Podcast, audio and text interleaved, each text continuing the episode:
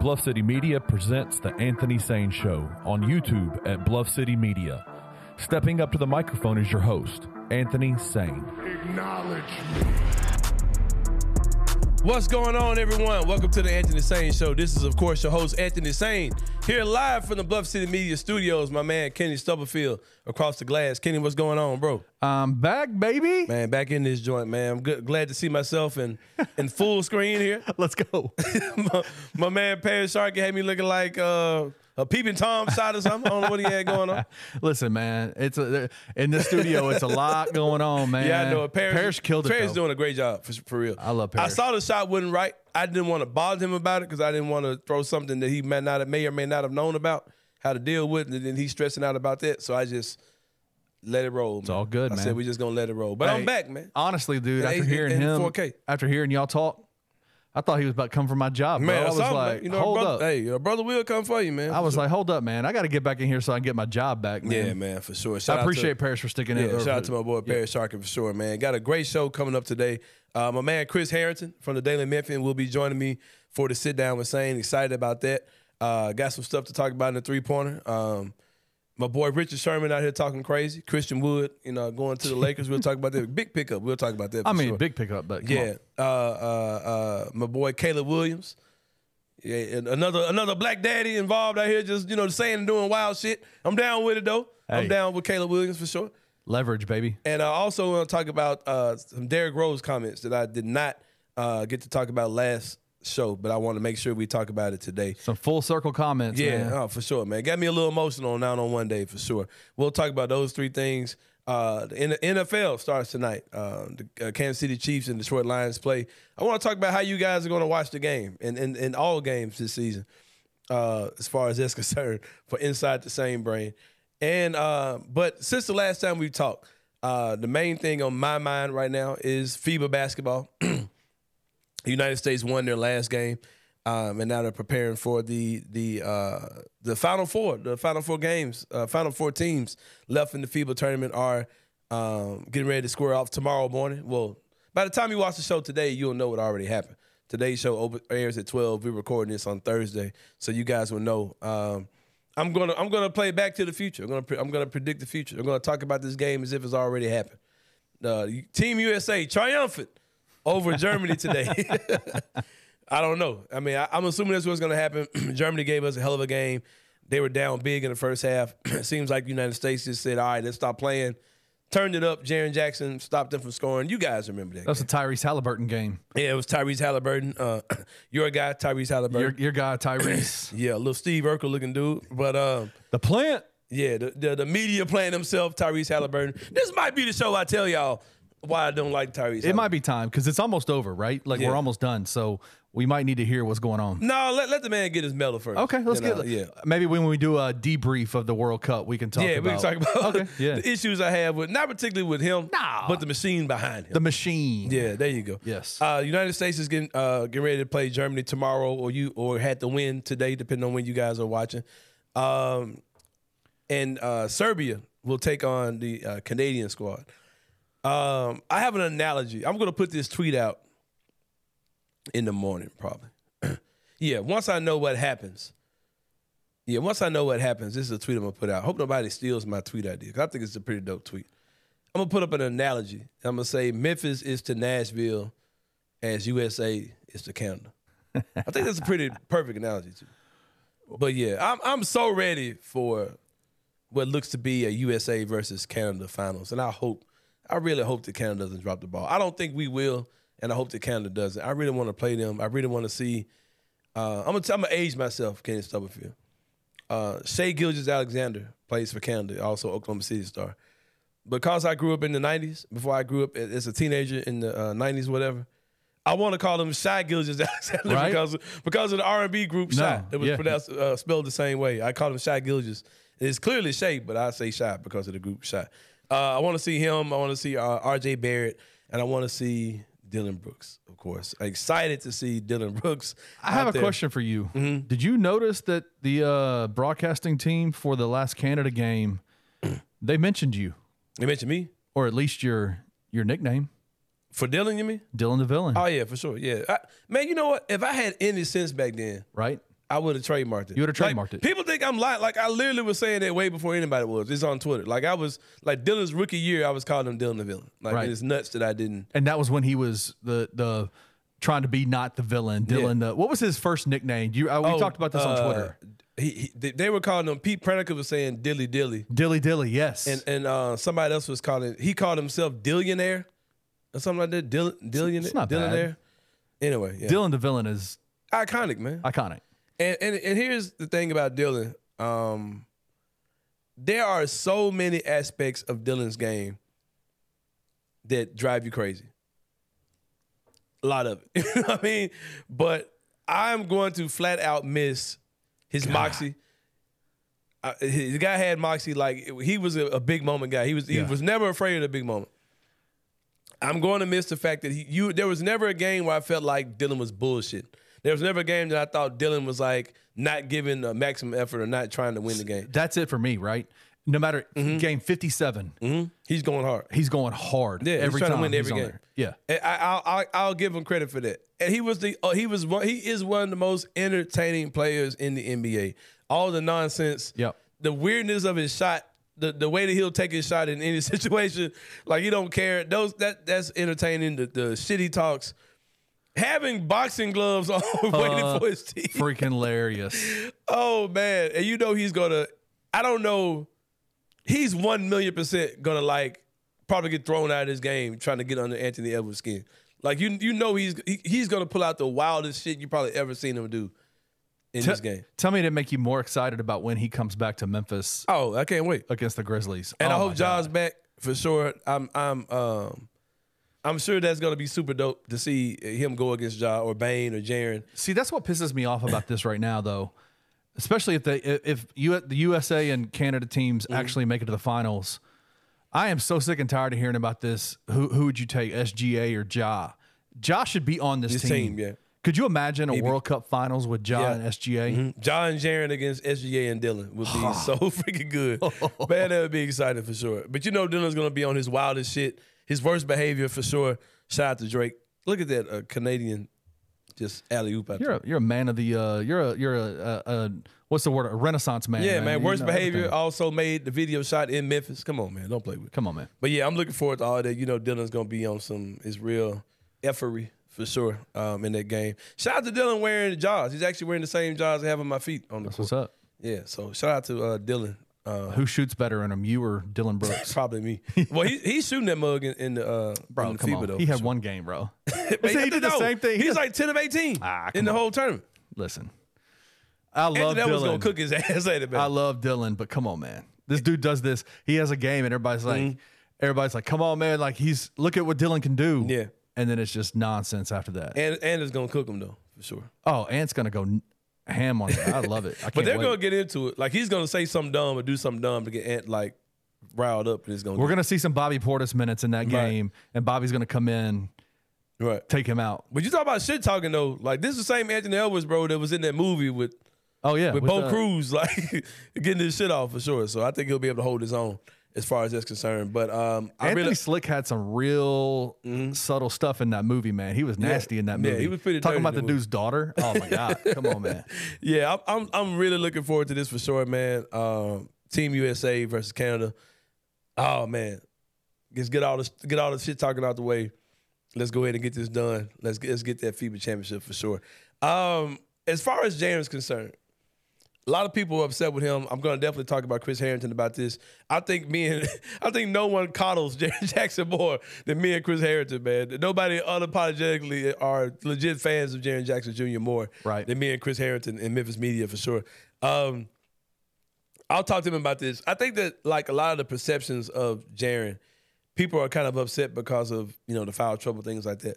I think all things considered, Jaren has been great in this tournament. I know he's had the foul trouble, whatever, that have kept him out of games. But for him to be thrown into from being a guy who's a full time power forward in NBA, to be thrown out there against some of the better bigs in the world, literally, excuse me, some of the better bigs in the world and to hold his own, man. He's had dominant stretches in this in this tournament, man. And um, um, defensively, I am a little frustrated because it seems like Jaren is a guy who could be scoring the ball more. I don't know. I we literally saw Jaren have a phenomenal season, especially ending the season. Uh, just being dominant, scoring the ball, scoring in the post, scoring off the dribble, all those type of things. I would like to see Steve Kerr use him a little bit better than that. But when I call him a one trick pony, Yeah, say I'm just saying I'm, he's never had a big man that he fed the ball to. He's never played that style of basketball. But I think that he could get some easy buckets from Jaren because I think he's shooting 70, 80% probably, you know, from Yeah. from uh, inside the paint, having a tremendous scoring. Uh, Steve's never had a big man like Jaren. yeah, has he's never had one. Didn't, didn't even know what to do with James Wiseman. I Right. mean, right. you know, he, you know, it's weird, man. It's weird for sure. But um, yeah, I think everything will be fine. I think we're gearing up for USA uh, versus Team Canada uh, for the gold medal in the FIBA uh, World Cup. It's gonna be a tough It's a gold medal or just a trophy? Uh, gold medal. Yeah, that's what's up. But yeah. It's going to be a tough game. I mean, SGA is a phenomenal player. Yeah. Like, it's going to be tough. Like, who's going to guard him? Yeah. You know what I'm saying? Like, Yeah. it's it's going to be a fun game in the finals. He's gonna be cooking dudes for sure, man. But yeah, we're about to take a break, man. When we come back, like I said, my man Chris Herrington in the building, one of the most respected uh, voices for the Memphis Grizzlies. Also gonna talk to him about some soul food stuff. You know, with my man Chris, got to talk about the soul food with him. That's what he does, man. One of the few guys I've sat down and had a, a meeting two sides with my man Chris Herrington. so on. we're gonna chop about chop, chop that up in the sit down with Sain when we come back here on Anthony Sain Show. See y'all in a minute.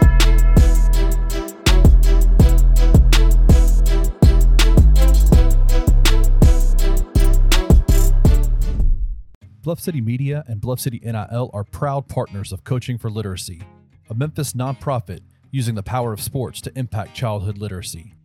When you donate to Bluff City NIL through Coaching for Literacy, your gift is 100% tax deductible.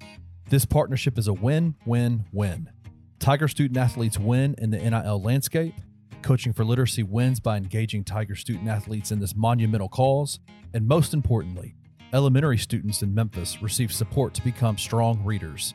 To donate today, visit coachingforliteracy.org slash bluff hyphen city. this will now be the second or third year in a row that in the preseason we've talked about we've heard the coaches talk about this is roc taylor's year this is now this that and the third this is the first game where i saw an, an extended period of time where he was impacting the game on a very real level the question has never been talent. Like this is a kid that was very highly rated coming out of high school, was a four star at one point, was a Tennessee commit. This could be the year that he puts it together, and it's a year that Memphis needs him to put it together because they need an intermediate guy. They need a guy that can play underneath. Like you said, you mentioned the speed of DeMeer Blankumsee and what he does as far as stretching the field and being a slot threat.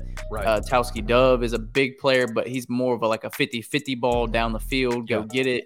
Roc would be like your intermediate, middle of the field, dig, slant, skinny post. Like that's the guy for that. Tune in to On the Bluff with Christian Fowler and Gabe Kuhn every Tuesday at 12 p.m. on the Bluff City Media YouTube channel. Um, for me, I want to see the offensive line slash the offense continue to run the ball. Like I, I need to see continued progression.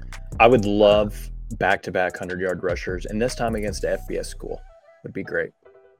Granted, you're talking about a team that just gave up over 600 yards of offense and 73 Yeah, points, that- but That's going to get written off immediately. um, I would like to see that continue. I'm there with you. Offensively, taking care of the ball, please. Yep. Let's take care of it.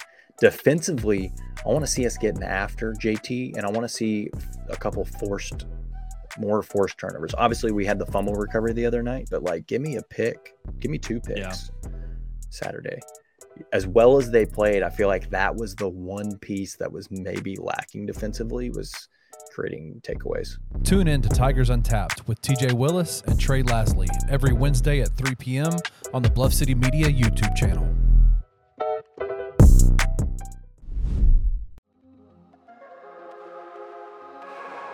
All right, y'all. Welcome back to the Anthony Sain Show. Told you guys I had a very special guest today. My man Chris Herrington from the Daily Memphian is joining me. Chris, what's going on, man? This is a fancier setup than your than your your apartment on Jackson. When the Yeah. first time we did that, Yeah, man, for sure. Uh, for those of you who didn't know, when I was doing the Outsiders podcast, Chris came over to my house. We were doing the Outsiders podcast. I, I, I ain't gonna say I forgot about that, but I'm glad you brought that up for sure, man. Yeah. yeah. But thank you for doing that too, man. It made me feel legit. That was one of my. Uh, I had Chris, I had Chris Herrington, Gary Parrish, and Peter Edmondson all came to my house. and we did the podcast. So shout out, shout out to you for sure. Gary man. came to your place. I didn't know yeah. that. Yeah, Gary That- had that's a big drive. For yeah, Gary. I know. right, Gary was driving from from somewhere in uh, somewhere in Mississippi. Mississippi. Yeah, for Yeah. sure. Yeah, man. So uh, looking into the Grizzlies season, I'm just I'm basically going to talk Grizzlies with you today. Of course, you are of course probably one of the most respected uh, Grizzlies voices in the city of Memphis for sure. You've been that way for a long time. We're gonna talk soul food too. I know you're a soul food connoisseur. Basketball and food, man. Yeah, the, man. The two I- best topics. There, I, I was talk, telling the guys earlier. Throw some music in there. You get all, all, all my three. We might could do that too. We'll do right. music too. Yeah. So I was telling the guys before we came on that you're one of the few media members in the city I've actually sat down and ate a meal with, and we ate some some Peggy's soul food uh, about a year or so ago. So we'll definitely talk about food, a little bit about music, and of course about the Grizzlies. Um, guess we'll start with FIBA basketball. What we're saying. Uh, there's been a lot of mixed reviews about Jaren Jackson Jr. I'm Yeah. not really stressing about it. I'm actually excited about what I'm seeing from Jaren because he's kind of getting thrown into the fire, doing things that he typically does not do, that's not responsible for doing with the Grizzlies.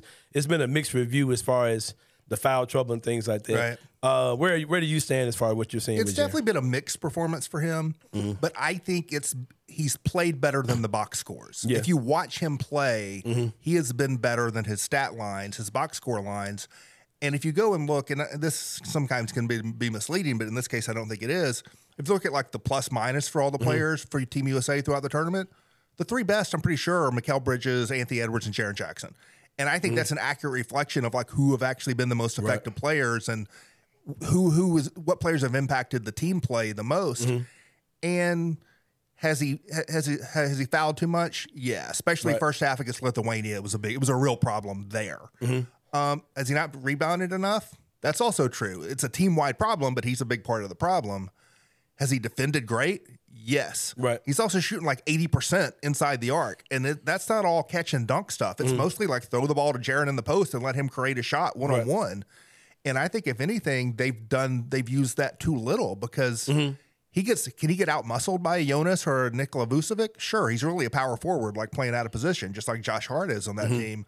But he's quicker than those guys, and to me, they should be going to him more and letting him ex- like exploit them on the other end offensively. And so I think I think he has been a net positive performer for that team. He's been among their better players, even though if he's had some some problems in specific mm-hmm. games. And I, I agree with you that like he's going to go back to playing power forward primarily for the Grizzlies as long as Steven Adams is healthy. But the great thing about Jaren is like the optionality. that You can play him with a big center, or you can play him with like a stretch guy like Santi Aldama, and you can maximize his strengths by playing him in different ways. And so he'll be used differently by the Grizzlies than he's used by Steve Kerr in the FIBA tournament. But he's getting a lot of reps and having to do the big man stuff. He's having to sell a lot of screens, which is something he really needs to get better at. He's getting a lot of practice on that. And I think this will be a good experience for him. um, I've I've had some criticisms of Steve Kerr, not just as Yeah. far as Jaren is concerned, but just how he's managed certain things. Like, why did you think bring Anthony bringing Anthony Edwards off the bench was ever a good thing? You know what I mean? And, and Anthony Yeah. Edwards had the comments about. Yeah, Co- yeah, Dwyane Wade came off the bench, but there ain't no Kobe's on this team. Like that, that was me. I was like, why, why are you bringing him off the bench? Halliburton, he's great, but why are you doing it? I was, you know, that was my thing the whole time. What I ask, what I'm going to ask you is, do you think I'm being just a Jaren fan homer when I'm saying I don't think he's using Jaren well? You just pretty much answered it. But Yeah, but yeah, but I especially you, coming off the season, Jaren had offensively at the end of the season. You and I may be in the same boat, though. Yeah. I, when, I- when- when this these topics come up on when I do radio every morning Yeah. with Geoff Calkins, in my head I think, man, I'm sounding like a real Jaren Homer Right. saying this, but I believe it. I'm watching all these games. Like I see that they are so much better with him on the floor. You go Mm-hmm. to the game against Lithuania where he had the three fouls in the first half, which was a big problem. Mm-hmm. The reason it was a big problem was because they played even against them in the first half when he was on the floor, and they Right. Mm-hmm. got run off when he was on the bench. And so I, I think from the perspective of maximizing him in these games, yeah, I think they could do things differently. I, I, I think to the degree that they have a problem, and they're they're probably going to win the tournament, right? Right. But but to the degree that they're having a problem, it's a problem more of coaching and roster construction Yeah. to me than player performance.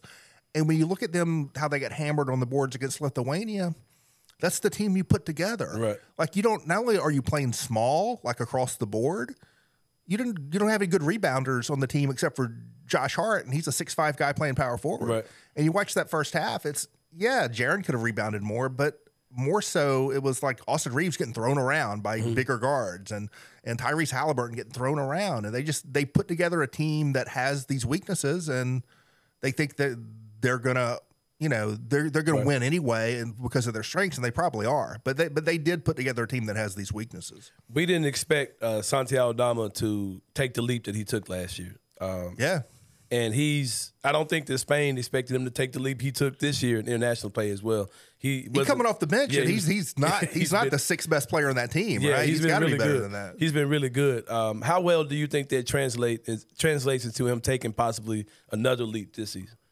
It's interesting. I, I think he's got. I think he's got a higher upside than what he's shown. Mm-hmm. And he's only going to be in year three. He's in his early 20s He barely played as a rookie, um, and so I think if anything, he may benefit more from this than even Jaren does in Right. terms of taking taking a step forward.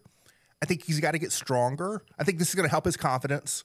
I think he's got to get stronger. He's got to get better defensively. You look, you watched in the playoffs, and like you know that was a bad matchup, but he really struggled defensively against the Lakers. He also he led the team in scoring in Game Six when they got run off the floor, and like he didn't lose his head, right? Right. So I think he's got a lot of composure to, to his game. He's obviously got a lot of style to his game, a lot of confidence, and I think it's interesting to think about what he can be. Like, could could you look up and see him and Jaren as your primary combo in a couple years as they both get stronger? Right. It's something the Grizzlies you gotta you gotta really think about. Uh, also, Dillon Brooks, um, he's been playing for Canada, just being just rare form Dillon as far as the theatrics so far. I love Dillon. gloves, I love like. Dillon, and I was much more of a Dillon fan than a lot of Grizzlies Mm-hmm. people were. But it's funny to me to see people who like weren't paying attention to him, and they'll look up and he has one good game in FIBA for Canada, and they're like, "Why'd the Grizzlies let this guy go?" Right. Mm-hmm. It's complicated. But I like Dillon. I think Dillon. It was disappointing that Dylan couldn't quite get to his best self with Mm-hmm. the Grizzlies. And it, I- think they probably made the right decision to let him go, especially when you see the contract he got from Houston. Um, but I liked him as a player. Um, I respect him as a player. I, I think he really is one of the best defenders in the league, and I think he's capable of being better offensively than he's been. Is he going to be that consistently? I don't know, but I, Mm-hmm. I'm rooting for him. Um, I've always thought that two things pretty much skewed Dillon's behavior, like made him kind of see himself like the wrong way. I think those things were playing on a team that was so bad as rookie Yeah. year and being greenlighted to do whatever he wants to do. Right. And also having guys who were coming in behind him who weren't that far behind him, age wise or just career wise, and being asked to step back when he was trying to carve his own path at the same time. I think those two things definitely affected him. I think that's true. I think I think those are good observations. I, I think what exacerbates that is the last couple seasons. They had these last two years to try to get him in the right spot in the hmm. pecking order, and they didn't weren't totally able to do that. But part of that was the injuries they had. They weren't able to play their their pri- you know the starting five they want hmm. together enough. And to me, this, I wrote about this some during the season last year. Did Dillon shoot too much relative to how well he shot? Yeah. But if you look at the games where he played with Ja and Desmond Bane, hmm. his shot attempts go down. Right. And it, to me, he showed a willingness to play a lesser role when the better players were out there last season, mm-hmm. but they weren't able to get enough of it. And I- I think you know they didn't have enough time, enough games together to really get him in that fourth fourth option role that he mm-hmm. needed to be in. It's a good point. And then it's just you know his personality is such that he just he just he he was too much in two two consecutive playoffs, right? Mm-hmm. You go back two years ago, the, the frustration foul against Gary Payton, Right. You know that takes him out of us. Not only took Gary Payton out of the series, took Dillon out of the series, Right. And then you go this year with you know with him poking the bear with LeBron, which. I, the team really did not want him to do, Mm-hmm. and then he doesn't back it up on the floor, and then there was so much drama. We forget he got himself tossed out of a game in that series too with the flagrant foul. Mm-hmm. Right. I just think the combination of not not being able to get him in the right spot in the pecking order Mm-hmm. consistently and getting him to accept it consistently with just all the drama two years in a row in the playoffs just Mm-hmm. just got to be too much for them. Yeah, for sure. We're going to be out.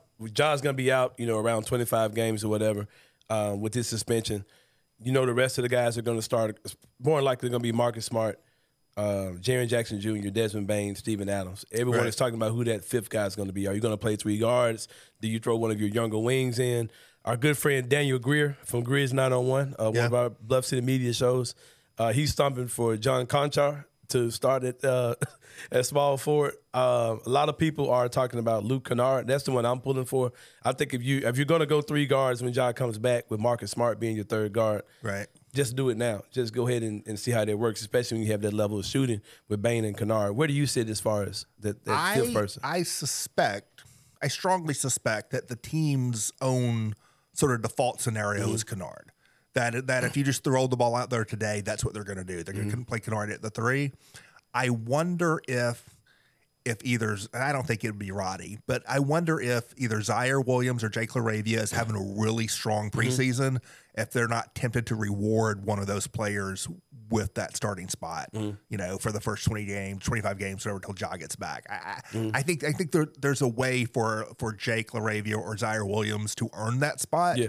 But I think they would really have to earn it, and in the absence of that, I do think it's Luke. It's Luke Kennard. Speaking of earning the spot, there is a uh, certain uh, certain segment of the fan base, I say, that is kind of kind of stomping for, not particularly stomping for, but rooting for to see what Josh Christopher is. I'm a proud member of that camp. Do you think that there's something he can do in the camp, uh, So- in, you know, to, to prove he should be here? not unless there's some kind of trade that Mm-hmm. they don't no one sees coming that cle cle clears up a roster spot. Mm-hmm. I, I do think so. They have Josh Christopher and they have Isaiah Todd, who Yeah. both came in in these trades. Right. And it's this thing that happens a lot in the NBA where you make a trade that's about something else. You have to take back a player when you do it. Then we get excited about this. Yeah, yeah, people get excited about it. I do think that those two players aren't exactly the same. Like I would say there's zero chance Isaiah Todd's Mm-hmm. Yeah, on the no, no, roster. yeah. I would not say there's zero chance in Josh Christopher. I think I think if something happened that opened up the opened up a roster spot, Mm-hmm. then I think maybe. I, I think he's a little bit more interesting.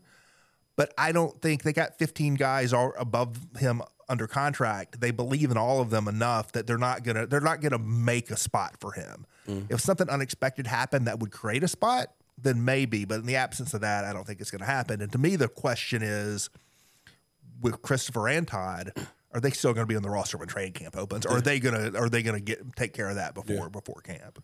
um, Steven Adams has had the injury stuff that was going on or whatever, and uh, combined with seeing Jaren look pretty good at center a lot. Um, what does the Steven Adams starting center with Jaren Jackson at power forward combination look like? Do we see less of Steven Adams starting, not particularly starting, but playing a lot of minutes, or does it look more like what we've seen for the past couple of years? You know, Steven Adams is only averaging, I don't know what the number is, something probably mm. 26 minutes a game, 27. He's not a guy who's going to play heavy minutes mm-hmm. anyway.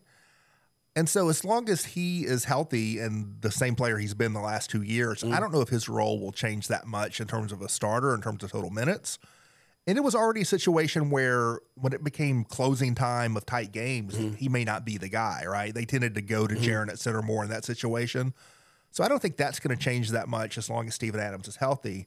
But I think they need they need to figure that so they're in a weird place where they're trying to win now. Like it's mm. not rebuilding time anymore. Right. It's winning time. Right, right. But at the same time, they have decisions to make about a lot of players and you know, you look up a year from now and and Xavier Tillman's going to be a, a free agent and mm-hmm. you're and you're headed toward trying to have making a contract decision on Santi Aldama and you're trying to figure out whether Kenneth Lofton's really a player because they have team mm. options on him. Like Right. his contract's not guaranteed after this year. Mm-hmm. I think part of what they have to do this year is figure out like, and then you still Brandon Clarke, you know, under Right, contract when right. he comes back. I think you know they're going to go into this season with with with all those guys on the team. A year from now, they're not going to have all those guys Yeah. on the team, and so I think they need to figure out. The great thing about Jaren is he can play with anybody. It's, but they need to figure out like what does it look like with Jaren and Santi? What does it look, look like with Jaren and Tillman Moore? What does it look like with Jaren and Kenneth Lofton? Right? Mm-hmm. Right. They need to find their opportunities to look at all of that because they have decisions to make on those guys. What does um, what does a disappointing season look like for Taylor Jenkins as a coach? He was coming in? Him and Ja came into this together. So Right. what is it? What does a disappointing year look like for him? I mean, I think the Grizzlies as a whole, and maybe this this is more. I think this uh, this applies to the entire organization, but it probably applies to Taylor Jenkins more than anybody. Right. It's now playoff time, not regular season time, and so th- this is a team that has. I'm pretty sure this is right. I think they've exceeded, you know, whatever the Vegas lines or the general expectations are. I think they've exceeded those projections in the regular season every year that he's been the coach. So doing that again would be great, but that's no longer the proving Right. ground. It's the playoffs, right? And I don't want to set some artificial standard of you have to do this in the playoffs, you know. But I think you have to feel good about the playoff performance, not only of your players, but of your coach. Mm-hmm. And I, I think the proving ground for Taylor Jenkins is now the playoffs, not the regular season. He's proven himself in the regular season. Yeah, we there's been a lot of talk about Marcus Smart as far as being a guy that can mentor Ja Morant. Yeah. Do you have any concerns? That's a big him? reason why he's there. Yeah. Do you have any concerns about him actually being able to be the starting point guard in this team for 25 games? Okay, I thought you asked me if I if I had concerns about him mentoring Ja Morant. Well, you can go there too. it's two different questions, right? And I, I think I think I think I'm a big fan of the Marcus Smart acquisition. Mm-hmm.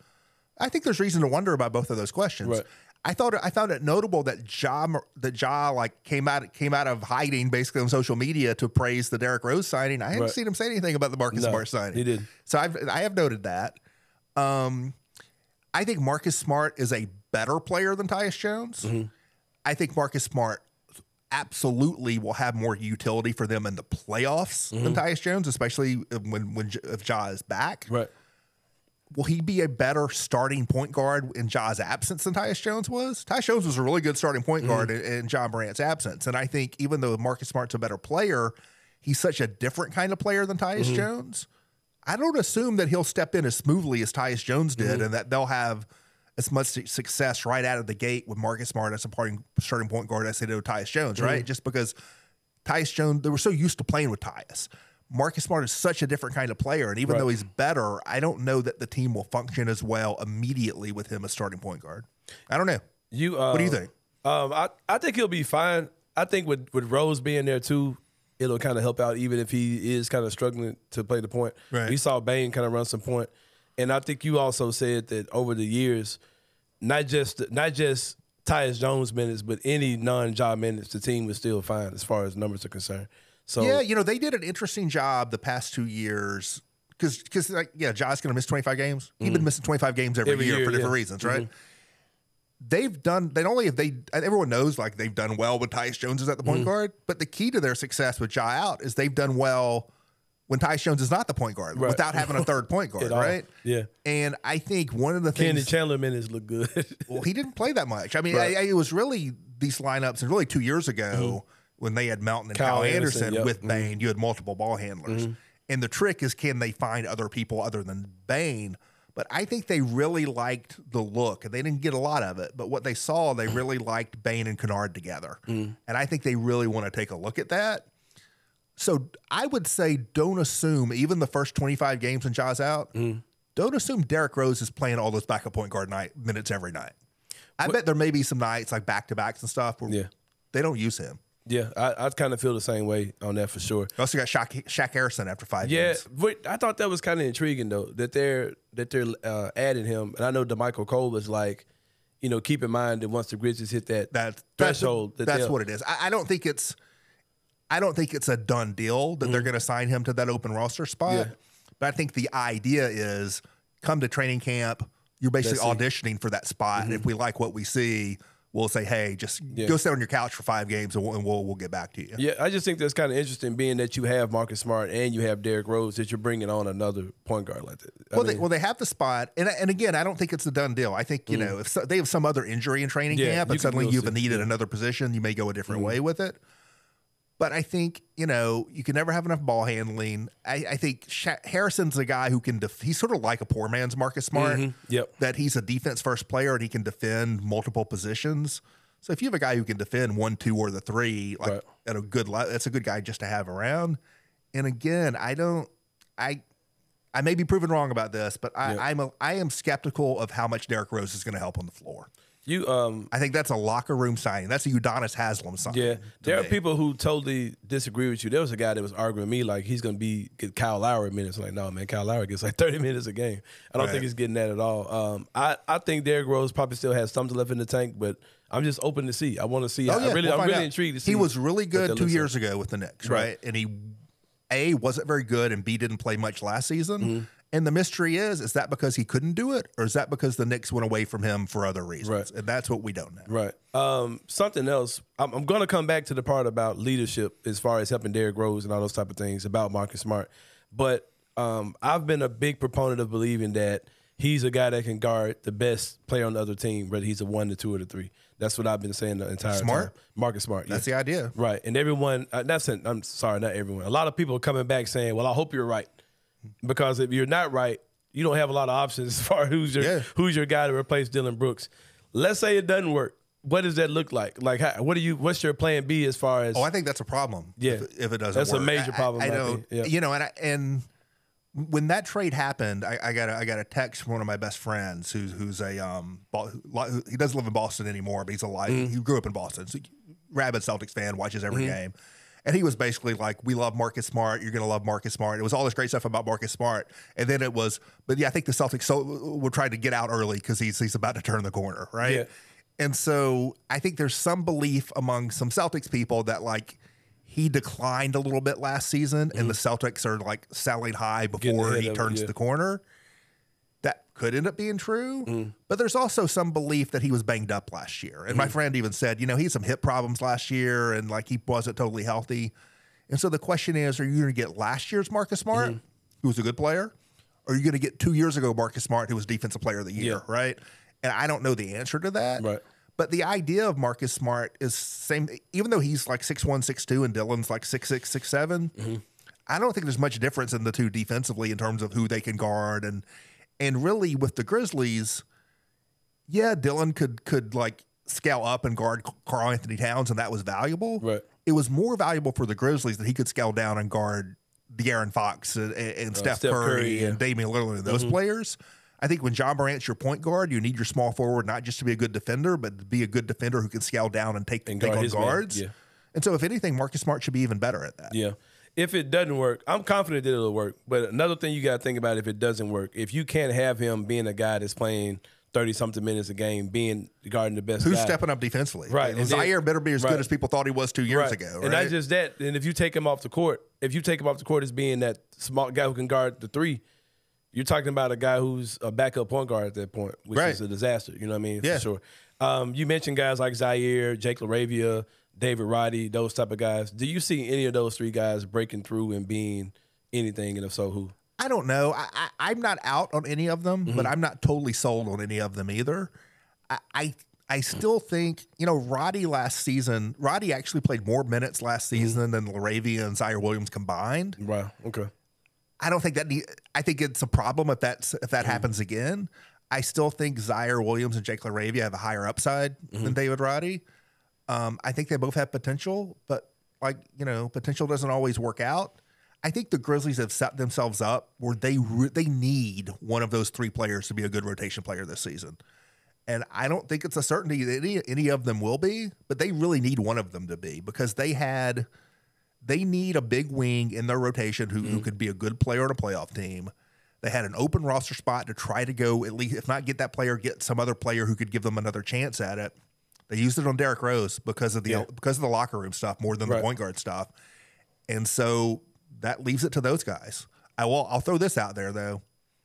I'm going to be watching Vince Williams Jr. in preseason. Man, you and me both. That's my guy, man. He was maybe their best player in the summer league. Yeah, I, I'm watching them for real. In in uh, in the If those, if none of those dudes step up, I wouldn't count out him. Yeah. yeah. And I like his game. I like he's he's like what six six. He can knock down threes. He's got those long. He, Yeah. He's he's not quite as athletic as you'd like him to be in terms mm-hmm. of that like twitchy athleticism, but he's got those long, long arms. He's got a defensive mentality. Like, is he gonna is he gonna knock down shots consistently? To me, the mm. upside with him, like the odds of him hitting this are slim, but it's mm-hmm. possible. The upside of him is like a Kentavious Caldwell-Pope kind Yep, of like exactly. classic three and D guy. Mm-hmm. You know, I can definitely see it. Uh, we talked about leadership with guys like Smart and Rose. What is that? Is that a real thing? Like I don't know. Josh seems to be a guy good where question. It, seems, it seems to be a guy where Jo- Josh seems to be the type of guy where Ja's gonna do what he wants to do. Yeah. Like he might listen to you about stuff on court and you big bro and all these type of things, and I can see all that happening and, and not having no resentment towards those guys. But once those games are over, I could totally see him be like, "All right, man, that's cool, but I'm about to go do me." He seems like he's one going. of he's one of the his thing. reasons you know they made the draft night mm-hmm. trade last year and they traded De'Anthony Melton for the rights to David Roddy and they mm-hmm. took in Danny Green's expiring contract Yeah. with it right they could have cut Danny Green they could have tried to flip that contract mm-hmm. that's then right One of the reasons they didn't and they carried him into the Mm-hmm. season was they got really enamored with the idea of Danny Green, veteran presence Yeah. in the locker room, right? and if you remember media day, Danny Green talked about like he's gonna be the veteran presence Uh-huh. and the veteran influence. And we see how the season went, Yeah. right? Not all veterans are created equal, and not all veterans, res- you know, are gonna. Not not every player is gonna respond to every veteran the same way.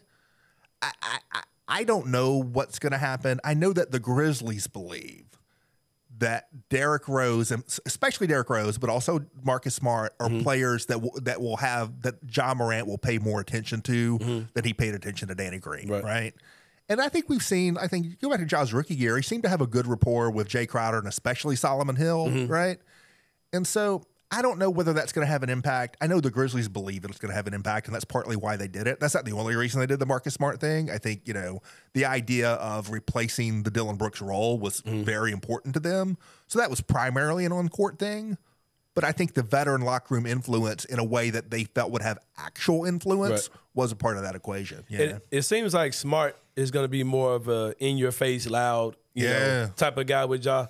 And it seems like Rose is going to be the more whispering in his ear. Yeah, yeah, yeah. I think that's Standing right. Standing beside him and just kind of, you know, just kind of saying stuff. You know, I don't think I don't think he's going to be the guy in Ja's face. Could be the good cop, bad cop, yeah, right? and I'm sure, Yeah. and I'm sure those two guys will kind of work together with Ja. It'll be interesting to see, man. I think we'll see.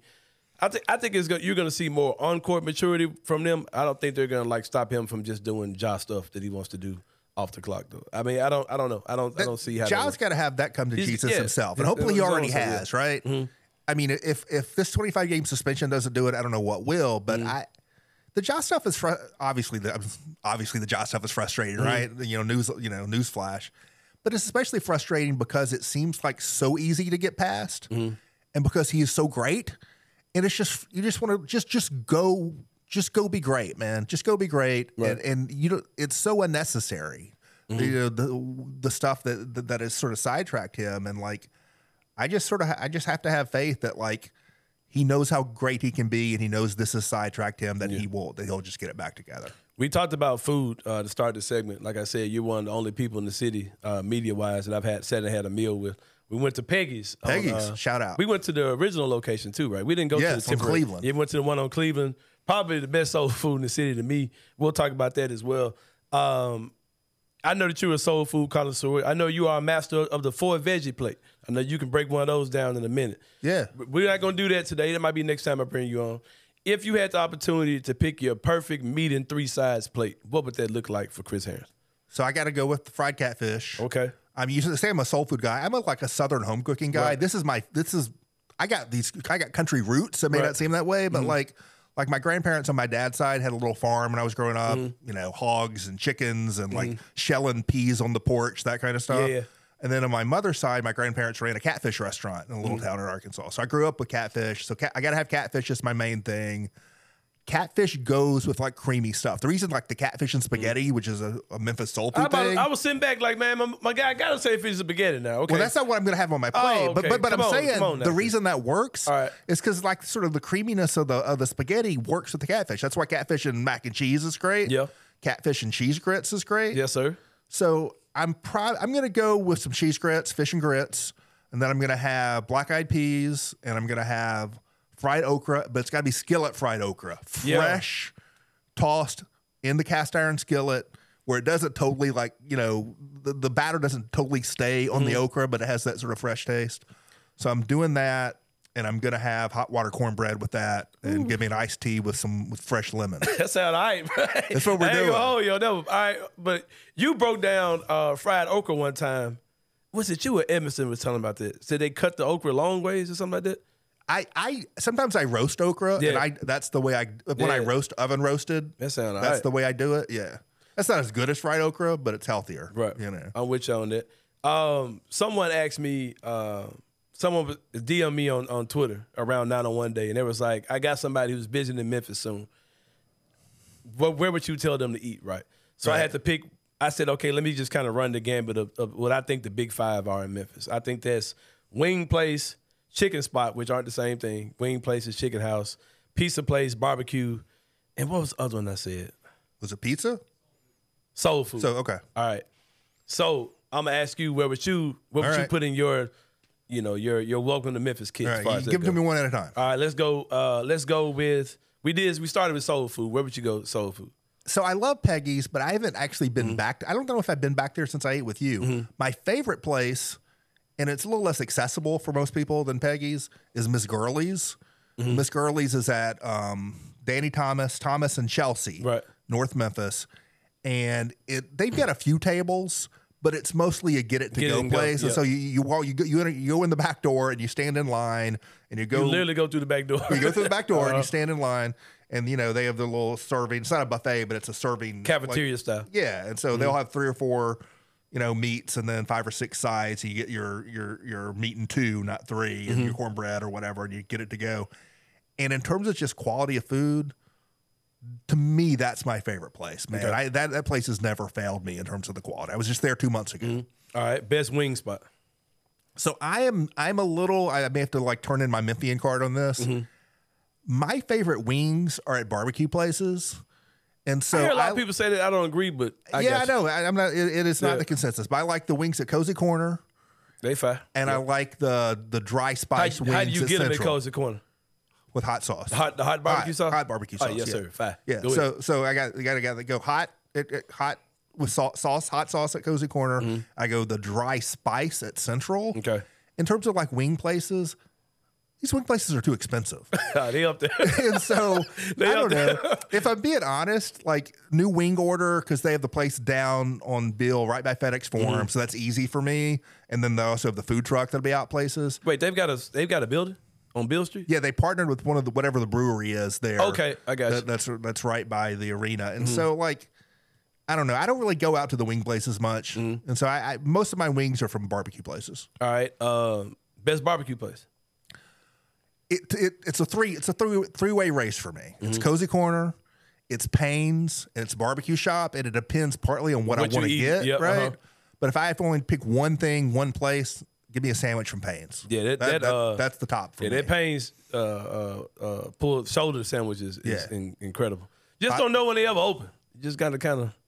yeah, they, they, they're not usually open late, but Right. you know, you go there for lunch, you're you're usually good most days. Payne's is one of those places where if you're driving down Lamar and they're open, you just just go stop. Whether, Right, you're, right. whether you're hungry or not, just go get it because yeah, you just go grab it. Um, chicken house, like just So I know it's more. I know it's more romantic to love Lou's. Mm-hmm. Lou's is the mom and pop shop, right? And Gus's is the big chain Mm-hmm. and whatever.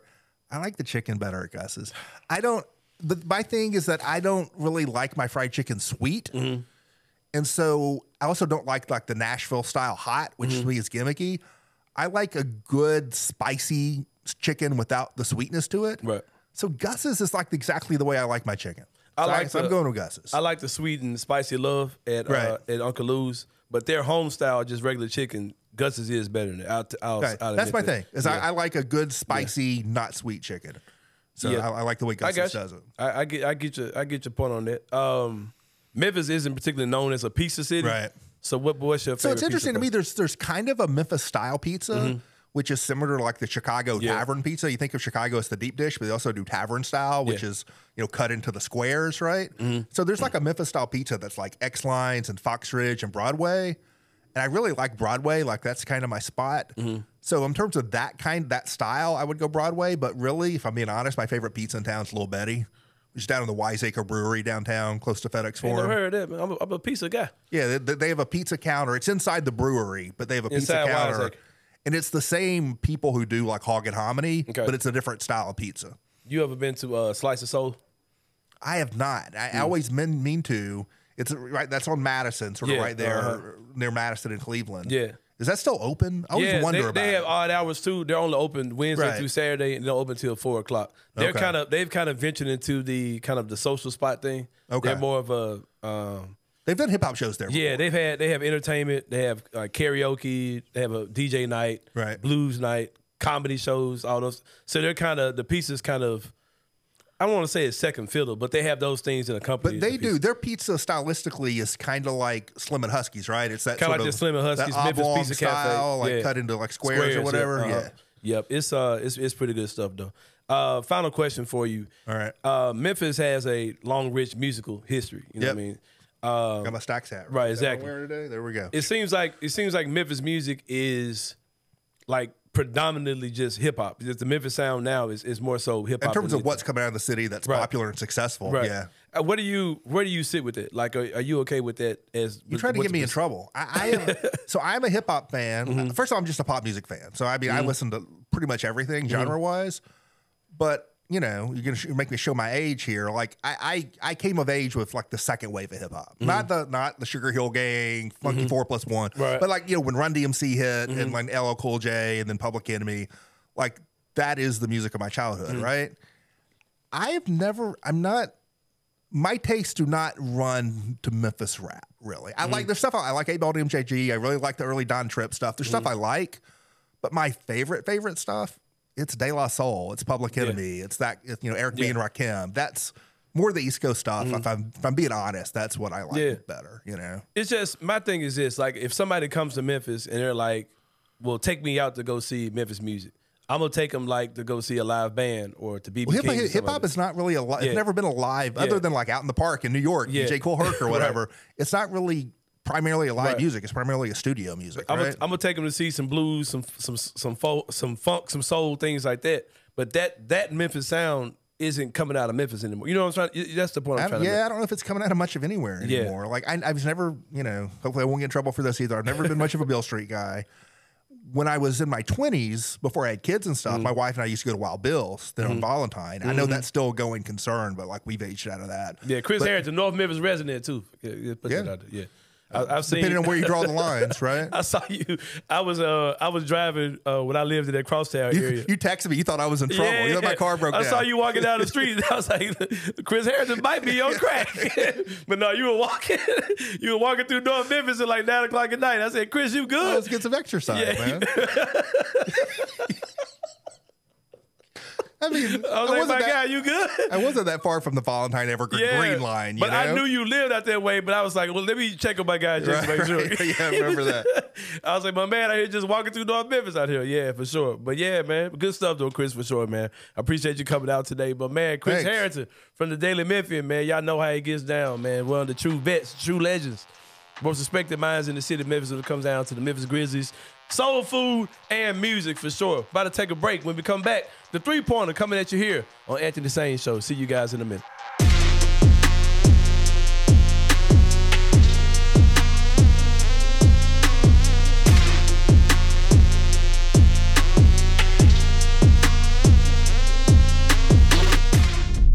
Um, for me, I want to see the offensive line slash the offense continue to run the ball.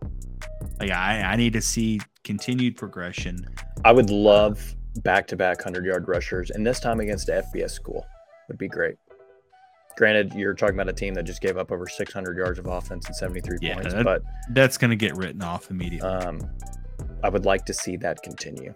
I'm there with you. Offensively, taking care of the ball, please. Yep. Let's take care of it. Defensively, I want to see us getting after JT, and I want to see a couple forced, more forced turnovers. Obviously, we had the fumble recovery the other night, but like, give me a pick, give me two picks Yeah. Saturday. As well as they played, I feel like that was the one piece that was maybe lacking defensively was creating takeaways. Tune in to Tigers Untapped with TJ Willis and Trey Lasley every Wednesday at 3 p.m. on the Bluff City Media YouTube channel. Colorado this year is like if if college football added an expansion team and people were acting like they knew how that team would play. Right. In the history of college football, we've never been able to say this is a completely, entirely different from top to bottom coaching staff, players on the field, Yeah. new team. I think at the collegiate level, that schemes and all that stuff matters to an extent. But I think being a leader of men at the Yeah. collegiate level is more important than anything else because you're dealing with 17, 18, 19, 20 year old kids. Right. And not only do you have to get them to believe in the schemes and the system and the plays that you're running, but you have to get them to believe in you, you. as a coach and your Yeah. coaching staff, and you have to get them to believe in themselves. Yeah. Tune in to On the Bluff with Christian Fowler and Gabe Kuhn every Tuesday at 12 p.m. on the Bluff City Media YouTube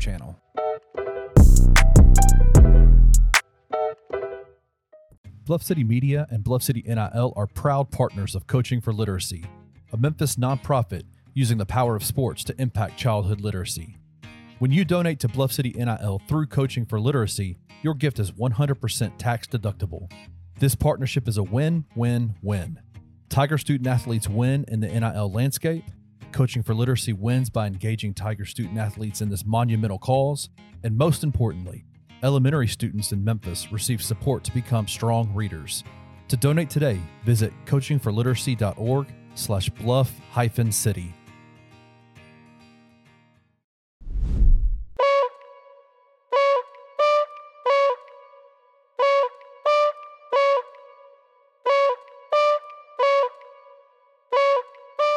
Welcome back to the Anthony Sain Show, y'all. It's time for the three pointer where I talk about three things in the world of sport that mean something to me. Might not mean nothing to you, but you tune in to watch me, so I'm assuming you kind of give a shit about something. I'm Let's go. About. Yeah, yeah. Just, y'all know what y'all here, man. Y'all seen the billboard, man. Y'all know what y'all. Y'all know y'all here for the kid. man. hey man, that billboard, man, that shit was sweet as hell. looking bro. clean as all Yeah, hell. yeah, especially at nighttime. It's just Yeah, just glowing, man. Yeah, shout out to uh, my boys TJ and Trey. I ain't gonna lie, man. TJ and Trey, like you know, how you, you know how they say act like you've been here before. Yeah, Like I don't act like I've been here before on nothing I do. right. But why don't dudes act like they've been here before? Like it, it seems like they should be the ones that's like going crazy. Like I got a billboard. Like why y'all ain't acting another about? it? Can I tell you a behind the scenes thing? What happened today? Yeah, go ahead. You sent those pictures out mm-hmm. in our Slack channel, mm-hmm. and I sent them over to TJ and Trey. And TJ's first comment to me was, "Did he get it while it was changing?" Because it looked like pixelated. Like- oh yeah, yeah. I'm It's- like, it's nah, bro. He was moving. No, I was sitting still, but it's just because of the way it is. Like, um, you know, it's those things are made of a bunch of little Little little panels, of light. right? Yeah. Yeah, yeah, yeah. So the camera doesn't read that well. It's not like it's solid. You know what I mean? I laughed because I was like, TJ, you got a you got a billboard, bro. What are you talking? like, yeah, man. And um, I sh- I shouted out to my man uh, Gary Parrish this morning because Gary um, he made he made a joke about the last billboard I had didn't have anything to do with sports. It was something that uh, We Are Memphis. I think it's the name of the website. We Are Memphis did. They had me on the, one of their billboards, and uh, Gary Parrish and, and Geoff Calkins. They joked about it. He, Gary was like, "Man, I've been doing this for 15 years. I ain't got a billboard." He was like, "How they actually say get a billboard?" You know what I mean? He joked about. It. So I shot I shot him a text today.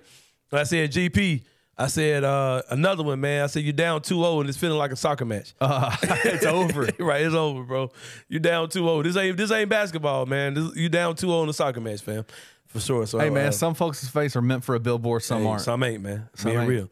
Hey, it is what it is. Love you, GP. Hey, but if you ever want to trade paychecks for my Let's billboard, hey, yeah, I will give there and and and, and, get uh, uh, uh, butcher paper and make, personally make you put, one. Personally put Gary's, Right. If you don't want to trade paychecks, there. Yep. yeah, for sure.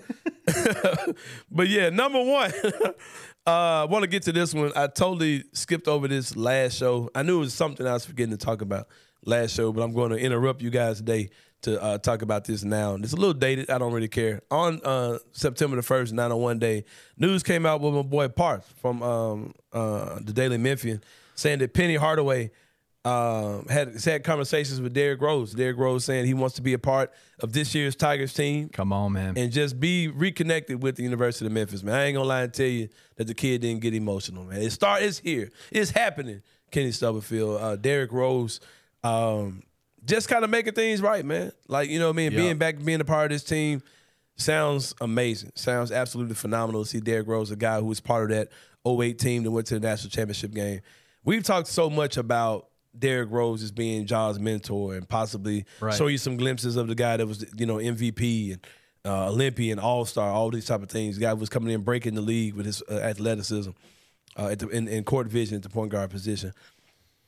But we haven't really talked too much about how freaking good Derrick Rose was that year. Oh, my Uh, during 2008, man, you're talking about a phenomenal player. This guy ruined DJ Augustin's NBA perception to me. I always thought he was a scrub just because that one game when Right. Derrick Rose was, was killing that guy. Um, so happy to see D Rose uh, attempted to get, be connected with this this program.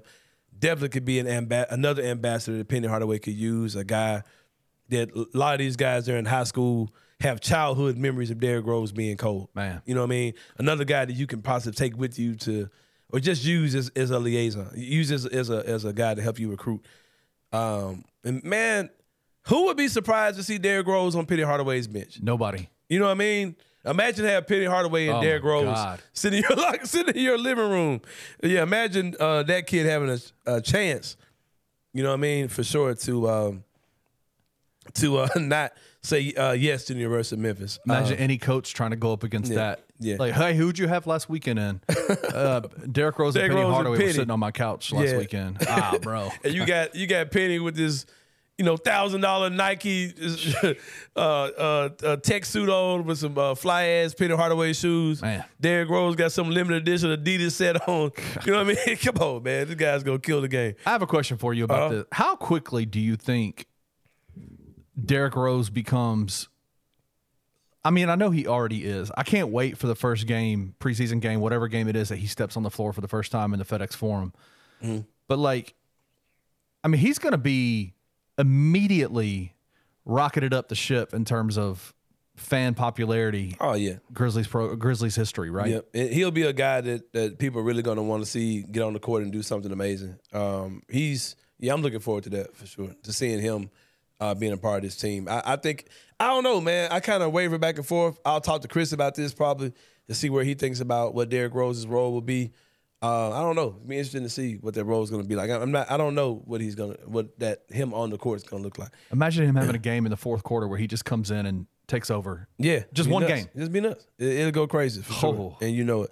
Uh, speaking of going crazy, um, in, in, NFL starts today, um, but I'm not going to talk about on the field stuff. I'm going to talk about a story that I'm kind of intrigued about. Caleb Williams, a USC quarterback, phenomenal guy, getting some crazy comp, uh, comps of who he could be when he goes to the league. a guy who's going to be surefire number one pick in the uh, NFL draft. Uh, there's reports coming out that he and his father are considering him staying in college another year, uh, simply because. And the, and the word is that he doesn't want to go to the Arizona Cardinals. Um, this feels like a, a kind of a ploy to get them to uh, trade their pick. Right. But um, I thought I looked at this first like, oh man, good luck with that. Good luck with that. Like you're not going back to college. And I started thinking, man, NIL, in the NIL era we're in, man, I would not be surprised if this kind of works for. NIL strikes again, bro. because he could go back to school and just kind of bullshit. and make a shit You know what ton I mean? of money. And then he can kind of pick his spot. Yep. He could come back and try again, and you know, it, it may not be the Arizona Cardinals. It may be a totally different situation. He could just kind of do his thing. You know what I mean? And and um, I'm interested to see how that whole thing plays out, man. I think he sounds crazy doing it. I don't really think he's gonna do it It ain't gonna happen. yeah, but um, you know, and, and with the NIL stuff, that dude's probably making, he's probably making at least a million dollars a year in NIL. Oh, Like, wait, I would say not multi-million. multi-millionaire. Yeah, so we'll see. I doubt it's going to happen, but you know, bold move, bold statement coming from uh, the Caleb Williams camp. Um, I don't want to go to the Cardinals either. I, li- I mean, listen, the bro. Cardinals have the most trash. Like your your mascot is literally a bird, a little bitty bird. Like you know what I mean? Like, come on, man. Did you like, see the what head y'all, coach? What deal? What, what y'all? What are y'all? Did you see the coach, uh, head coach for the Arizona Cardinals, come out? They had a, they posted a video of him giving his first speech to the team. Mm-hmm. yeah. and he said he started talking about who drove the bus over here, who rode on the bus. Yeah. I need some effing killers out there on that field. A Like that was his whole thing, and it was like you can see the players' faces, man. They were in the in the room, and the players' faces, they were like, "What the hell? Like, is this supposed to rile, like get us going? Like, what in the world are you doing, man? Get out of here. Yeah, it was here. wild. You ain't Coach Prime, man. Get out of here, man. Um, number three. Do you believe? Do you believe? Do you believe now? Do you believe? Shout out to Coach Prime, man. You you might get me on Coach Prime nuts every show. just, just to let y'all know for the entire college football season. Do you believe? Do you believe? but yeah, number three, man. Uh, big pickup by, by the Los Angeles Lakers. I got good credit where credit's due. I hate Man. the Lakers organization. Watching winning time makes me think that they're the most bootleg, thrown together ass organization ever. And, and I, there are not many people that make me think any different. They've won several championships, a ton of championships. Yeah. But they've had so much incredible luck. So much, so much of benefiting from just poverty organizations like the Memphis Grizzlies, giving them Pau Gasol and the Charlotte Hornets giving them Kobe Bryant off of some finesse scamming type shit. Last year pissed me off more than anything. Oh though. man, what you? Last year pissed me off. Y'all sucked. Yeah. And then you just went out and just built a new team and Yeah. halfway through the year. It Yeah, pissed me off. Pissed me man. off real bad, man, for sure. But um, they added Christian Wood yesterday, a big signing. Christian Wood, a guy who was averaging, I think, like 16 and 9 last year. Can ball, I- man. Here's here's the thing I have to say. First of all, Richard Sherman sounds ridiculous. Uh, comparing him to Pau Gasol. One guy's a Hall of Famer. One guy just signed a two year minimum deal at 27. So, like, there's a big difference between come on, man. Gasol and that dude. And one guy is uh, one of the one guy is uh, head case and others not. I mean, that's Right. that's kind of where my comparison stops. Um, I'll say this about Christian Wood though. There's a lot of negativity about him as far as being difficult to coach and a head case, etc. My thing is, what in the world is that dude doing? like for real though, like I've always wondered. Like I want to hear specifics of what the actual problem is. Because whenever whenever we played him, he's had pretty good games. Because he's talking about a guy that can knock down threes. Yeah. he's got a mid range game. You know, he can rebound, he can score. Like, what is he doing that are making making him get in the doghouse with every team he goes to?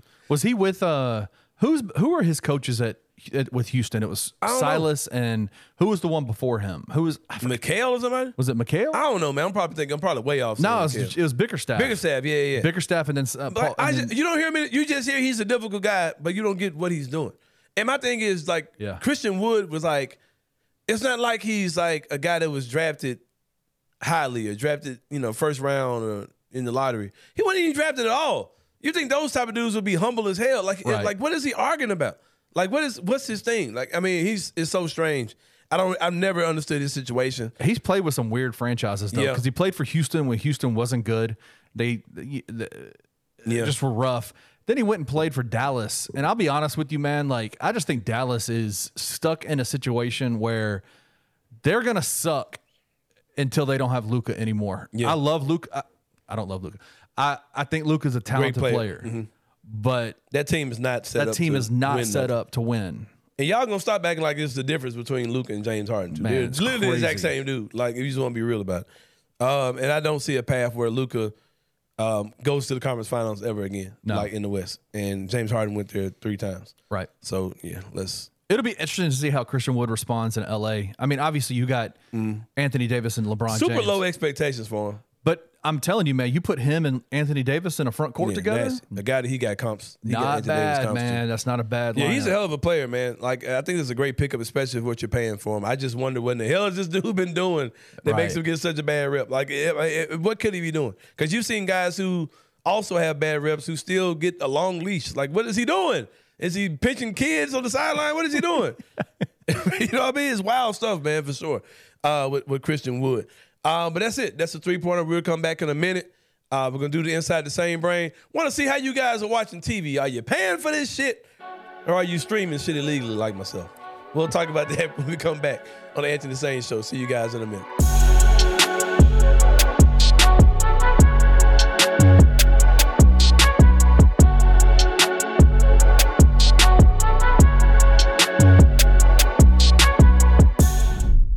Bluff City Media and Bluff City NIL are proud partners of Coaching for Literacy, a Memphis nonprofit using the power of sports to impact childhood literacy. When you donate to Bluff City NIL through Coaching for Literacy, your gift is 100% tax deductible. This partnership is a win win win. Tiger student athletes win in the NIL landscape. Coaching for Literacy wins by engaging Tiger student athletes in this monumental cause. And most importantly, elementary students in Memphis receive support to become strong readers. To donate today, visit coachingforliteracy.org slash bluff hyphen city. the last time they had players with that level of shiftiness just it's a di- it's a different look you know like it's a different kind of movement that Blake Watson and Sutton Smith have that we haven't seen in Memphis Oh, yeah. since Kenny like and the dynamic ability that that adds is huge because not only can you use them between the tackles outside the tackles but they both showed you know they've both shown that they can be effective receivers I think Blake had five catches for like 37 yards in this game Yeah. on top of his 75 rushing yards Three and touchdowns in the first half. Yeah. Right. So uh, we've been high on this backfield saying that they have weapons. Still, you know, this this took that to the next level. Tune in to On the Bluff with Christian Fowler and Gabe Kuhn every Tuesday at 12 p.m. on the Bluff City Media YouTube channel. anything concerning? We've kind of talked about the picks that Seth threw, some of the high balls. Anything else that you saw Saturday that you're like, man, they need to they need to get that figured out. No, I don't think so, man. Especially nothing on defense. I think we looked incredible on defense. Um, I the, the one thing that I think would perhaps concern me is just we're still seeing Seth kind of float some passes and not really settling down. That's more Yeah. nitpicking than anything. Like you don't want to see your quarterback, your highly sought quarterback, playing Bethune Cookman and throwing two interceptions. I mean, I think Silverfield gave it a B minus. I think that, I mean, given 56 to 14, but uh, they went out and did what they needed to do to me. I mean, you beat the brakes off of a team that you should beat the brakes off of, and you looked very good. Exactly. Tune in to Tigers Untapped with TJ Willis and Trey Lasley every Wednesday at 3 p.m. on the Bluff City Media YouTube channel.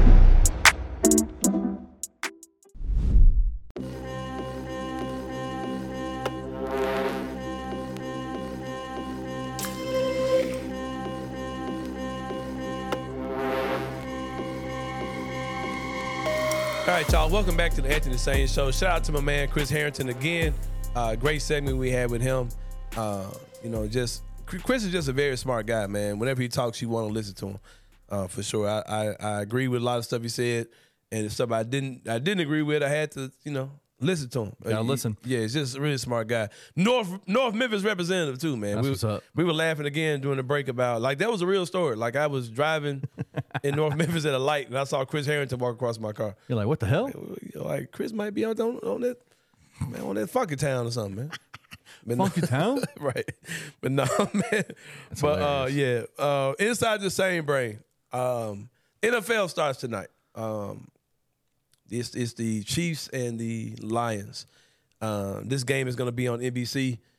Um, so if you got a television, even if you got an antenna, you can watch it. Let's more than likely. go. Um, but here's the thing, man. I, I get a lot of notifications on my phone every time I get on YouTube. They're trying to sell me, you know, YouTube Plus or sell me this NFL Sunday ticket.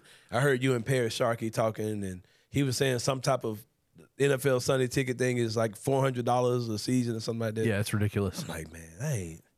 Right. I, man, it just sounds like y'all are speaking another language to me, man. Because I'm a proud bootlegger, a proud streamer, and I ain't watching mess on my phone. I'm not on some website.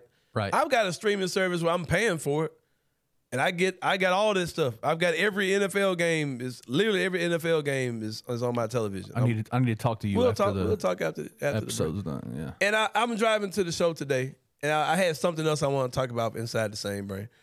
And I'm listening to my man Gabe Kuhn and Geoff Calkins are talking, and they're talking about, oh man, the prices you're paying for streaming is, you know, it's just ridiculous. I'm like, man, I don't feel sorry for nothing y'all talking about. like, I'm not paying for that stuff. Like, so Kenny Stubblefield, Yeah. you just basically told me that you're not opposed to illegal streaming either. And I hate to call it illegal. I, I hate to make it seem like I'm some type of convict or something. Uh, hold on, man. Hold on. Breaking news. We got Mark Cuban on the phone. Okay. He wants to oh, talk to us. right, right, right. Mark Cuban in this joint. I thought you had some news for real. Yeah, No, Mark no, no. Cuban. But no, man, I'm just saying, bro. Like, I'm not paying for that stuff, man. There's, Yeah. I, I enjoy watching sports, man. I do. There's not, there's no sport that I'm going to pay a monthly bill to watch. No that's- sport. That's crazy because I paid all this other stuff, Netflix, all that. Yeah. Like I'm not. No, I'm not. I'm not gonna pay four hundred dollars to watch the NFL season. Like, So how do you watch Grizzlies games? man, I'm gonna tell you. shout out to Pete Pranica. Shout out to Brevin Knight. Yeah. but I rarely hear those dudes talk. really? How do you watch it then? when I watch the stream, I'm at the mercy of the stream. Uh, the mercy of the stream. it might right? be like Minnesota's people talking. It Yeah. might be. I cut on one time, and Quentin Richardson and uh, Man, Darius Miles were doing that joint. for who? They were doing. It was some type of. This shit was dope too, man. Darius Miles and Quentin Richardson. It was like it was a Darius Miles. God, I feel old, man. Who was it, bro? I know it was Quentin Richardson, God, I feel old. but they were uh, they were like on some at the house type shit though. Oh, like, what's up? They were they, this like they were watching the same game we were watching. Yeah. And they were having like just dudes at the house talk. Oh, I got you. Yeah, I've seen that. I've seen. Yeah. It was it was uh, Quentin Richardson and was it Darius Miles? I don't know. It was something NBA.com does. Interesting. Something that um Is it KG that does that? Does KG do that with and know. brings on guests and stuff? no, there was like it was like a like a box uh box in the bottom of the screen where, where they were like yeah, yeah, yeah. they were like on a Zoom call talking about the game. That shit was dope too. Yeah, Because yeah. they were talking about the game from a whole different type of pers- perspective. Do you enjoy that? Yeah, that shit was dope. But like, like, does it distract you from the game though? Having No. having those dudes in your ear talking about what they're seeing? nah, because it was good. Okay. They was talking some ninja shit. I real. got you. Like it was like man, it was like it was like man, them Orlando jerseys used to be cold, in it, bro? Yep. Man, the pinstripe jump, woo! Like they were doing all that type of stuff. They like it was like it was like man, that boy D Bane. He said, man, I don't know what what he on, but he after something. I don't know if it's all star or something. They may after something. But it, that was it was just good. I, I enjoyed it. It was like Okay, one of the first games of the season. But um typically like I'm just at the mercy of whatever the stream is showing. Like I I get Pete and Brevin sometimes, and sometimes it's like whoever. Yeah. You know what I mean? But you, also from from watching bootleg streams, I get to see. I, I've found out that a lot of stuff that I thought was a Grizzlies original is not a Grizzlies original. Like everybody's doing the same shit. Oh, the- yeah, yeah, the yeah. in arena stuff. Yeah, yeah, yeah. Yeah, we all do Because the they don't same break away to commercials on the shit. stream. Uh-huh. They you stay in house. You see the in house stuff. They see the and we stuff. totally stole Bongo Lady too. Like that was a Miami Heat thing. Now, didn't she come from like? Didn't we get her like? I don't think she's from Memphis. I thought she. I thought they moved her here to be Bongo Lady. For real? No, man. I might be wrong on that, No, I think I, you're real wrong with it. I might be wrong on that. I heard somebody say that, but I might be. Listen, Bongo Lady, if you're listening, we know you are. My bad, but Yeah. that's that's what Yeah, I was. I don't told. think that's right, bro. okay, No, at all. but uh, yeah, I'm I'm a I'm a bootleg guy, man. I think I'm fine you. with it. So- I have I have a service where I'm paying thirty six dollars for three months of service, and on Sunday every NFL game. what game. the hell? Me and you need to talk after this. Every NBA, I have a it has a list of every team. Like I, like if I go, I can click Houston Rockets, and if the Houston Rockets are playing, it shows the Houston Rocket game. What the hell? Like it's every it's every game, bro. so I am a, and I hate it. I hate this so much. Mm-hmm. We went from Xfinity. We had Xfinity, the cable service, because we had also the business internet in our house. Mm-hmm. Right. And I got, I think two years ago, the Grizzlies stopped. They didn't renew their contracts with, um, with uh, we. I we did, that. With the we, we did the. We started doing streaming services after that. Like so, we cut Xfinity, went to Hulu, went to uh, all that kind of stuff. Had live TV on Hulu. Mm-hmm. Well, then they, I think two years ago, didn't renew their contracts with any streaming service other than direct str- direct TV stream. So DirecTV has their their cable service, but they also have a streaming service. So we cut Hulu and went to direct direct TV stream, bro. and it is terrible, terrible. I'm gonna tell you what's crazy. Like I pay for, I've got Hulu, I got Max. I want to say Max is like free with my phone though. Yeah, something like yeah, yeah, I yeah. got I got Hulu, I got Max, I got Netflix, I got so do you have live TV on Hulu? nah, I got Peacock. Mm-hmm. Some stuff, some of this stuff is live on Hulu. Like, no, I ain't got like regular channels though. No, I got all that in my bootleg stuff, man. All this, I got all that. Streaming has become streaming when we first did it. It was like a two hundred dollar difference a month in not price. no more. Not anymore. Man, bro, I and I, I could really cut all that off too, but stuff like that, I want to watch it when I want to watch it. Right, right, A lot right. of times with that type of stuff, like if it airs tonight, it might not come on the, the bootleg joint until tomorrow. Like I want to watch, I want to watch Winning Time or whatever when it drops, or Marvel Right. stuff when it drops. I got Disney Plus too, which is trash, but I, I got that too, and I I, I want to watch that stuff when it drops. I don't want to watch it tomorrow, so that's the only reason why I pay for that type of stuff. But it's sports stuff. I'm not paying for that, man. Not. I'm not. I For mean, real. literally, the only reason we stopped Hulu to go to DirecTV Stream was because I wanted to watch the Grizzlies live, and it was probably the biggest mistake Mm-hmm. Bro, in terms of I'ma like get you li- hooked up, man. Uh, it's terrible Get you hooked up. because everything else on it. The only thing that's redeemable about it is that they have the Grizzlies live, and I get Pete Pranica and Brevin Knight every single week. Mm-hmm. I love them guys, game. but I rarely hear them. That's crazy. I love them. I rarely hear them. Yeah. I, I'm, I'm at the mercy of whatever stream they give me on my bootleg joint for sure. But you guys may want to join me uh, this season, man. Because uh, heard the balance thing is like, man, that was the most bullshit app. Like, bro. Yeah. That's another thing, too. I would see people c- uh, crying and complaining about balance. Like, hey, you ain't got to deal with that. Come on over to the dark side. Come on over here, man. This illegal stream we got going over here, man. There's only one sport that I will actually pay to watch, Mm-hmm. and that's the UFC. Yeah. But it's it It depends got on all that pay per views, See- WWE, all that stuff, bro. I don't watch bro, fights, all that. Nah, Peacock has WWE. They stream Yeah, WWE. But I'm just saying, bro, I ain't, I ain't gotta have it. no, I feel you. That's like crazy for real. That's I got. Peacock, so I watch wrestling. You know what I mean when it when it when it happened or the replay. But I, I, the thing I got got all of that on there, bro. I, I'm gonna hook you up. Well, we can make that happen this week. That's wild. Yeah, man. But it's been another great show, man. Props to my man Chris Herrington for sure. My man Kenneth Stubblefield behind the glass. Another good one, man. Good to have you back, man, for sure. Uh, appreciate all you guys uh, for for rocking with us, supporting us, man.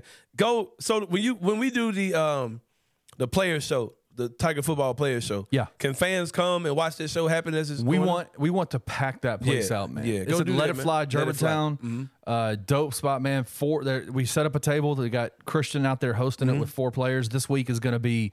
Um, we got uh, Colby Drake, Mm-hmm. um, William Whitlow Jr., Terrence McLean, and Roc Taylor. Look at me not knowing who the hell none of them folks are. Well, let me tell you, man. Two defensive guys, two offensive guys. Roc Taylor's somebody to really pay attention to. Yeah. The wide receiver for the uh, I believe you, man. Memphis Hey, Tigers. You say so, I believe it, It'd be fun, man. We have a good time. You can hear it in there. I mean, come in, get some drinks. It was so crazy. It- uh, real quick story. We were at the place, and the bartender at Let It Fly was pissed at us the whole time. She was giving me some dirty looks during the show, and I went up to her and I was like, what, "What's going on? What's wrong with you?" And she said, "This is a sports bar, and y'all want us to be quiet." And I'm like, "I don't want y'all to be quiet." No, they got you? mics on their faces. Yeah, you can? Mm-hmm. talk. You can be loud. This is a bar. This is why we're doing it. We're not doing it at Benjamin Hook's library. Yeah, exactly. We're doing it at Let It Fly Yeah. Memphis. You- So when is the next one? Y'all record on Tuesday Tuesday. night, Tuesday night at seven o'clock. I was gonna come last week. I was tired of shit. I might fall up in that joint. Come on, man. Just to support, man. It's You- a fun time. You might get to see uh, the man himself, Anthony Sain. Let's go, man. The guy you saw on, on the billboard on 55 Let's go. or, or out there by where is Sycamore View. I ain't seen that one. I just saw the one on 55. But yeah, man, for Kenny Stubblefield behind the glass, it's your boy Anthony Sain. We'll see you guys next week here on the Anthony Sain Show. See y'all next time. Thank you for listening to the Anthony Sain Show. If you enjoyed this episode, leave a rating and a review wherever you download your podcasts. Also, like and subscribe to Bluff City Media's YouTube page. For comprehensive coverage of Memphis sports, head over to www.bluffcitymedia.co and find out how you can become an insider. We will see you back here next week.